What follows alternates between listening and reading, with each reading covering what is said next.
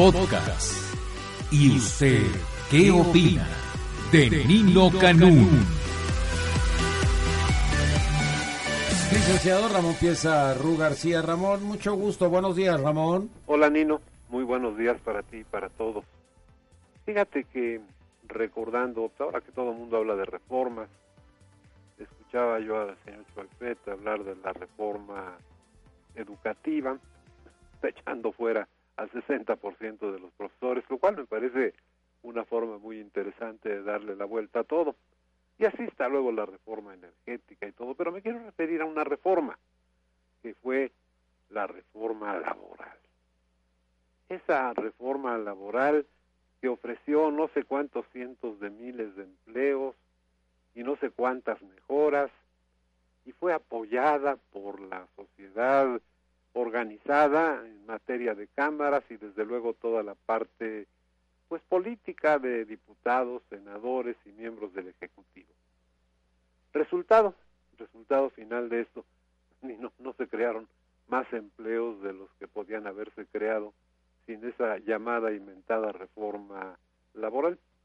Pero vino otro fenómeno que es muy importante, que es la precarización del trabajo. Empezaron desde luego con ello a tener que bajar los sueldos de todos los trabajadores de México. Y esta es una razón que tiene su origen no en la reforma laboral, lo cual sería desde luego muy ingenuo, sino viene en el proyecto económico ese proyecto económico en donde entramos a competir con todo el mundo y todo el proceso productivo, Nino, pues se realiza con el mismo tipo de equipo y tecnología en todo el mundo. Entonces tiene los costos muy parecidos en materia de tecnología, en materia de producción, de instalaciones, etcétera. ¿Dónde entra la parte de la competitividad, Nino? En materia laboral. Ahí es donde hay que bajar los costos, para convertirnos en una nación competitiva, porque así es como está concebido el modelo, no hay otra. No puedes tú tampoco pensar en un proyecto en donde generes tus propios bienes, productos y servicios domésticamente, porque no tienes el número suficiente de productos para repartir en una cantidad de inversión lo suficientemente fuerte, con lo cual pues en una economía abierta es muy difícil poder competir y viene también la necesaria condición de cierre de los procesos productivos. ¿A qué viene toda esta introducción, Nino, que suena teórica, interesante, lógica y tiene ya algún tiempo de discusión? Porque ahora hay dos posturas en relación al esquema de la precarización del trabajo.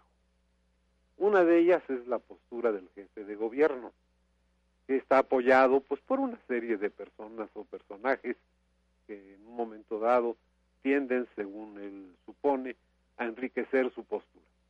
El planteamiento del jefe de gobierno es está precarizado el trabajo, hay que subir los salarios mínimos y con ello resolver el problema. Pues desde un punto de vista de desconocimiento, por no llamarle ignorancia, de todo este antecedente que te di, Nino, pues suena una cosa razonable, como si se lograra resolver el problema, pero el problema no es el salario, el problema es el modelito económico que hay por ahí. Y por otro lado, la otra postura, que es la del Consejo Coordinador Empresarial, del señor Castañón, pues que dice que efectivamente si se suben los salarios, se va a generar un proceso inflacionario terrible. Y tiene desde el punto de vista de él y sin tomar en cuenta el modelo estúpido que se ha venido siguiendo desde tiempos de Miguel de la Madrid, ahí se inicia y después se va perfeccionando, pues tiene toda la razón.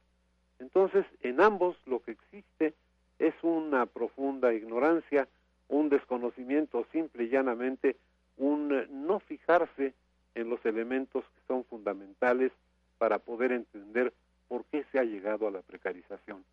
Y Nino, me da mucha pena que los asuntos de carácter electoral o los asuntos de carácter de justificación de uno y de otro lado sean los que estén privando una discusión que desde mi punto de vista resulta no solamente inútil, sino insuficientemente clara y seria. Es mi punto de vista.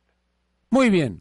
Muchas gracias, licenciado Ramón Pieza Ru García. Te mando un abrazo. Yo a ti, Nino, y a todos. Gracias, gracias, Ramón.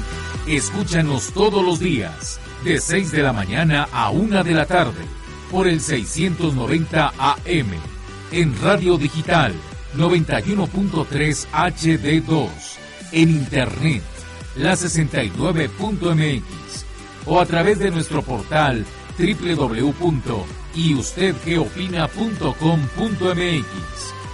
Nino Canún. 12 años, 12 años, 12 años haciendo debate